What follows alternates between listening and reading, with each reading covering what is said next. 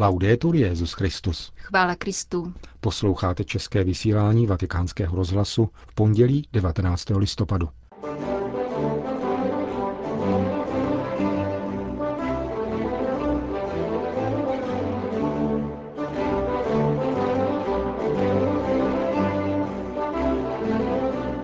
Příští neděli se pražský arcibiskup kardinál Dominik Duka ujme svého římského titulárního kostela. Vatikánská synodní aula hostí Mezinárodní kongres věnovaný apoštolátu na moři. Ve Francii demonstrovali tisíce lidí za práva dětí, které mají být podle navrhovaného zákona vydávány k adopci homosexuálním párům. Pořadem vás provázejí Milan Glázer a Jana Gruberová.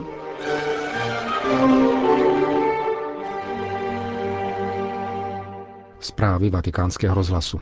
Vatikán. Benedikt XVI. dnes přijal na audienci prezidenta republiky Benin Tomase Boniai.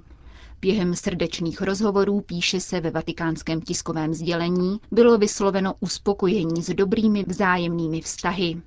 V této souvislosti byla zmíněna loňská návštěva svatého otce v této africké zemi a připomenut pozitivní přínos katolické církve k rozvoji této země.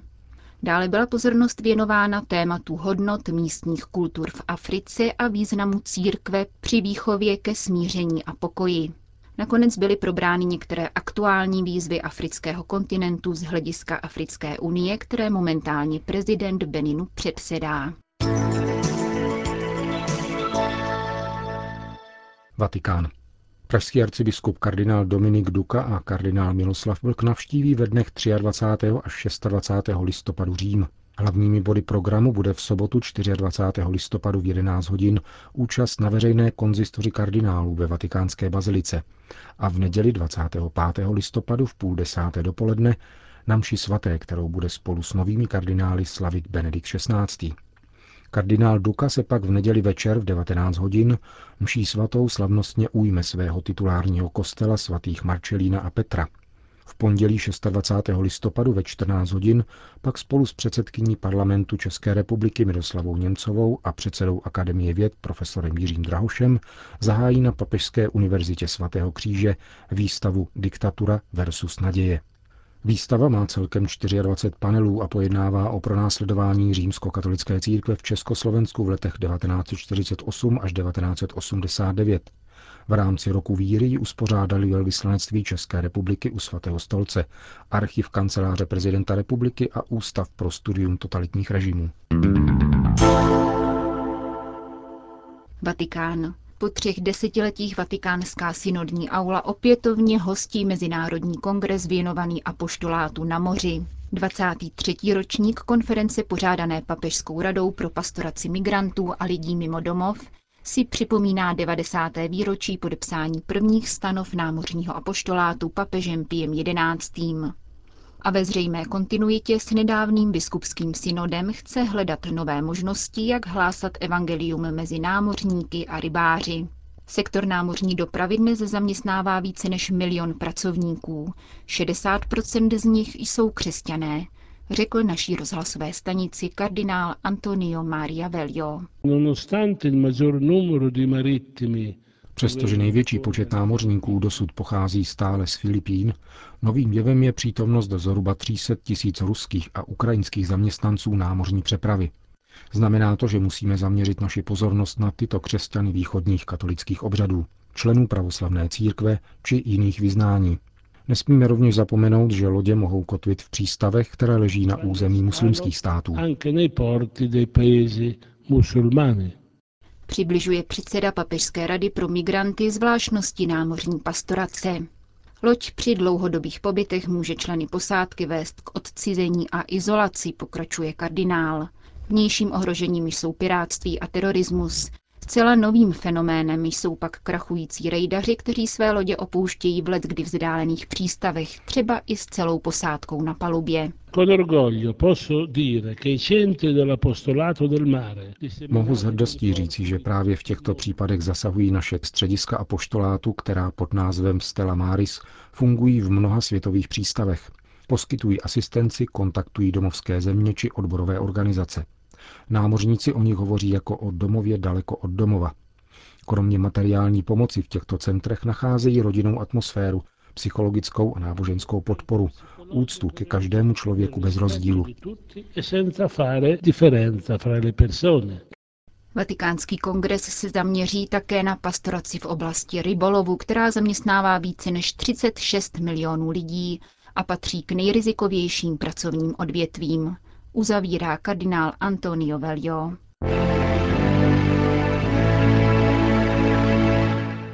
Mali. Otec Alberto Rovelli je členem společnosti misionářů Afriky. Kongregace založené před necelými dvěma stoletími francouzským knězem Karlem Lavigerím, arcibiskupem Alžíru. Takzvaní bílí otcové působili společně se ženskou kongregací misionářek naší paní, téhož zakladatele, také na severu Mali, dokud oblast neovládlo národní hnutí za osvobození Azavadu společně s islamistickou organizací Ansar Dine. Otec Roveli pracoval v Gau, největším městě regionu. Vatikánskému rozhlasu řekl, že vztahy s tamní převážně muslimskou populací byly původně zcela nekonfliktní.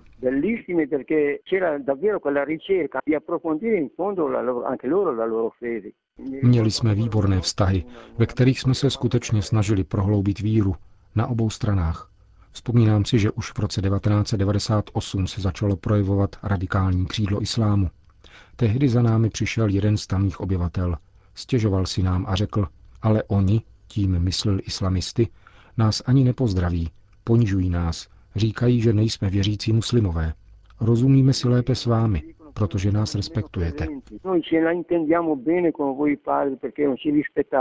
Misionáři v severním Mali uskutečňovali rozvojové projekty v pouštních oázách. Jejich zdravotní středisko poskytovalo ročně 5 až 6 tisíc vyšetření.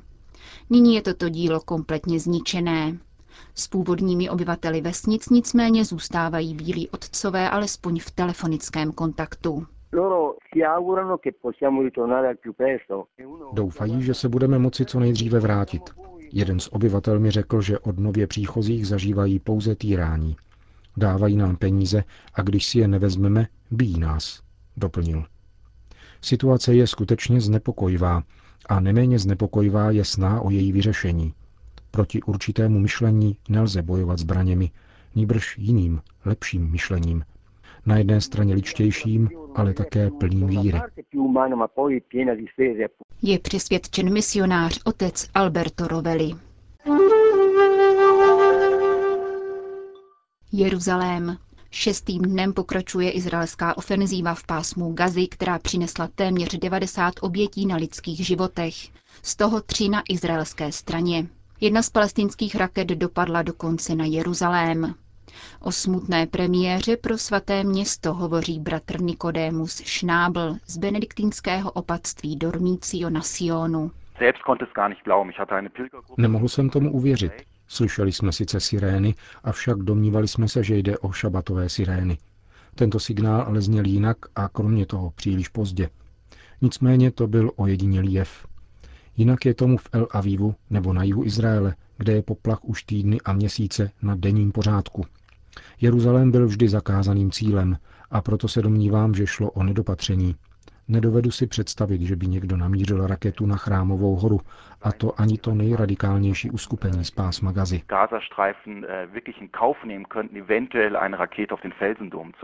Doufá německý řeholník ze sionského benediktínského opatství. V samém pásmu Gazy se podle údajů latinského jeruzalemského patriarchátu zatím izraelské bomby vyhnuly křesťanským cílům. Tamní řeholníci pokračují ve své službě, stejně jako katolická charita poskytuje asistenci stovkám zraněných. Charita v tomto okamžiku udržuje kontakt s nemocnicemi a dodává jim potřebný zdravotnický materiál. V pásmu Gazy máme mobilní zdravotnické středisko, které může dojet do šesti různých míst v oblasti. Obrátili jsme se s urgentní výzvou na celou charitní síť a žádáme především o dodávky léků, abychom mohli pokračovat v naší práci. Uvedla pro mikrofony vatikánského rozhlasu ředitelka jeruzalémské charity Claudette Habešová. Z dosavadních devíti se zraněných je přitom asi třetina dětí. Děti v této oblasti zažívají trvalé trauma. Charita zahájila asistenční program zejména pro ty z nich, které při bombardování utrpěly amputaci končetin. Spolupracujeme s firmou, která pro ně vyrábí protézy. Samozřejmě nezajišťujeme jenom protézy, ale prostřednictvím našich sociálních asistentů tyto děti doprovázíme. Podporujeme také jejich matky, které jsou rovněž hluboce otřeseny. Telefonuje z Jeruzaléma ředitelka tamní Charity. Francie. Od pátku do neděle se v několika francouzských městech konaly masové protesty za práva dětí. To znamená proti vládnímu návrhu zákona tzv. manželství pro všechny, který klade na stejnou úroveň soužití homosexuálních párů a jejich právo adoptovat děti. A zároveň má odstranit z úředních formulářů pojmy matka a otec. Statisíce lidí bez rozdílu náboženské a etnické příslušnosti manifestovalo zejména v Paříži, ale také v Lyonu, Marseille, Toulouse, Nantes a Rennes proti zákonu, který navrhnul prezident Hollande a nyní míří do parlamentu. Pro vatikánský rozhlas o tom hovořil biskup ze Saint-Cloud, Monsignor Vincent Jordi. Podívám-li se pozorně na postoje, které byly vyjádřeny jednotlivými francouzskými biskupy, zaznamenáme, že argumenty, které užívají, se zakládají pouze na rozumu. Konstatuje se v nich nejprve, že zákon má změnit definici manželství jen kvůli 2,5% obyvatel. Za druhé má zavést naprosto netolerovatelné diskriminace. Je třeba se ptát, na základě jakého kritéria se bude rozhodovat o tom, že děti budou adoptovány dvěma muži či dvěma ženami, anebo mužem a ženou. Uvědomují si vůbec zodpovědní činitelé, jaké problémy přinese dětem takový zásah do jejich života? A to nemluvím o problémech pouze psychologických, které už byly dětskými psychiatry zaznamenány, ale také o problémech právních. Domnívám se, že je zde zapotřebí krajní opatrnosti. Biskupové Francie tedy postavili proti navrhovanému zákonu výlučně rozumové důvody. Stále více se stává zřejmým, že církev je dnes patrně poslední západní institucí, která brání rozum. Ne náhodou nejsme v této debatě osamoceni. Do ulic nevyšla jenom katolická církev. Totéž učinili příslušníci jiných náboženství a dokonce i některé státní instituce, jako Národní nadace pro pomoc dětem a svůj odpor proti navrhovanému zákonu vyslovila také francouzská asociace adoptovaných. To znamená, že netvoříme nějakou biblickou, ba ani náboženskou frontu. Je to především zdravý rozum a logika, která nás vede k tomu, abychom se vyjádřili. Jak říkával Descartes, zdravý rozum je na světě sdílen nejvíce – Nestačí však jenom mít zdravý rozum, ale také jej umět užívat. Tak začíná Cartésius svoji rozpravu o metodě, kterou by si někteří měli znovu přečíst. Manifestace tedy nebyly organizovány francouzskými biskupy. Biskupové v tom nepodnikli nic. Přibližně 70 z nich však zveřejnilo svůj názor na návrh dotyčného zákona, přičemž vyjádřili svůj nesouhlas, včetně důvodů. Žádali širší diskuzi. Učinili jsme to, co jsme jakožto pastýři měli učinit. Objasňovali jsme a žádali vysvětlení. Napomohli jsme debatě a vyzvali k modlitbě. Církev se neskládá z biskupů, kněží a trvalých jáhnů. Církev je společenstvím pokřtěných, kteří nacházejí sami sebe ve víře, kterou vyznávají, a tato víra je činorodá. Poskytujeme službu lidství a lidem. Existuje tedy možnost manifestovat, možnost psát politikům, obrátit se na média. Existuje katolické veřejné mínění, které má povinnost se projevit. Říká francouzský biskup Vincent Jordi v souvislosti s víkendovými demonstracemi, kterých se v Paříži a dalších městech účastnili statisíce lidí. Končíme české vysílání vatikánského rozhlasu. Chvála Kristu. Laudetur Jezus Christus.